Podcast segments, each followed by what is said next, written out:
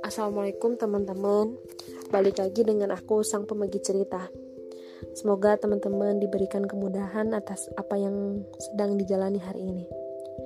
Sekarang aku bakal bahas tentang kebanyakan perempuan yang tidak percaya diri Akan opini kekurangan orang lain. Padahal itu bisa jadi bukan sebuah fakta yang sebenarnya Opini yang agak meresahkan sih sebenarnya Terusus bagi orang Indonesia memiliki beragam budaya, tapi sulit untuk menghargai perbedaan.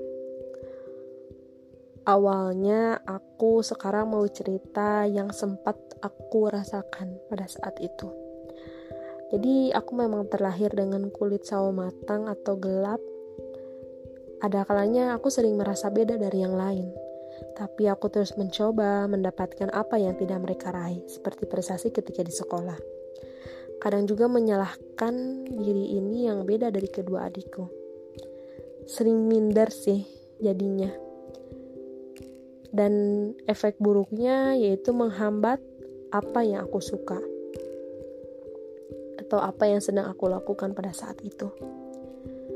Jadi sejak itu aku selalu mencoba untuk menutupi semuanya, menutup diri, merasa malu, dan tidak punya apa-apa yang bisa dibanggakan. Padahal ibaratnya hanya perkara warna kulit aja sih. Tapi ya makin ke sini makin bertambahnya usia, rasa kepercayaan diri ini mulai muncul ketika virus merah jambu menimpa aku pada saat itu. Dan aku berbicara pada diri aku sendiri. Oh ternyata aku gak seburuk yang aku kira loh. Ada kok beberapa yang suka sama aku apa adanya. Dan ternyata mereka itu melihat personality yang aku punya.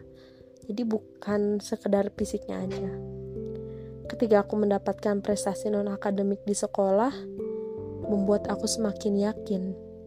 Gak ada gunanya loh buat meratapi hal yang sudah tidak bisa kita hindarkan lagi jadi ya mau gak mau kita harus mengoptimalkan apa yang ada pada diri kita baik itu fisik ataupun non fisik Contohnya sikap dan kemampuan diri kita yang berkualitas.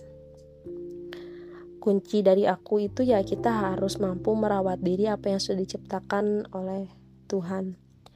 Mengoptimalkan yang sudah ada sehingga bisa berdampingan dengan para opini yang meresahkan. Rahasianya sih coba gali lagi apa yang menjadi nilai plus kamu, maka fokuslah di dalamnya.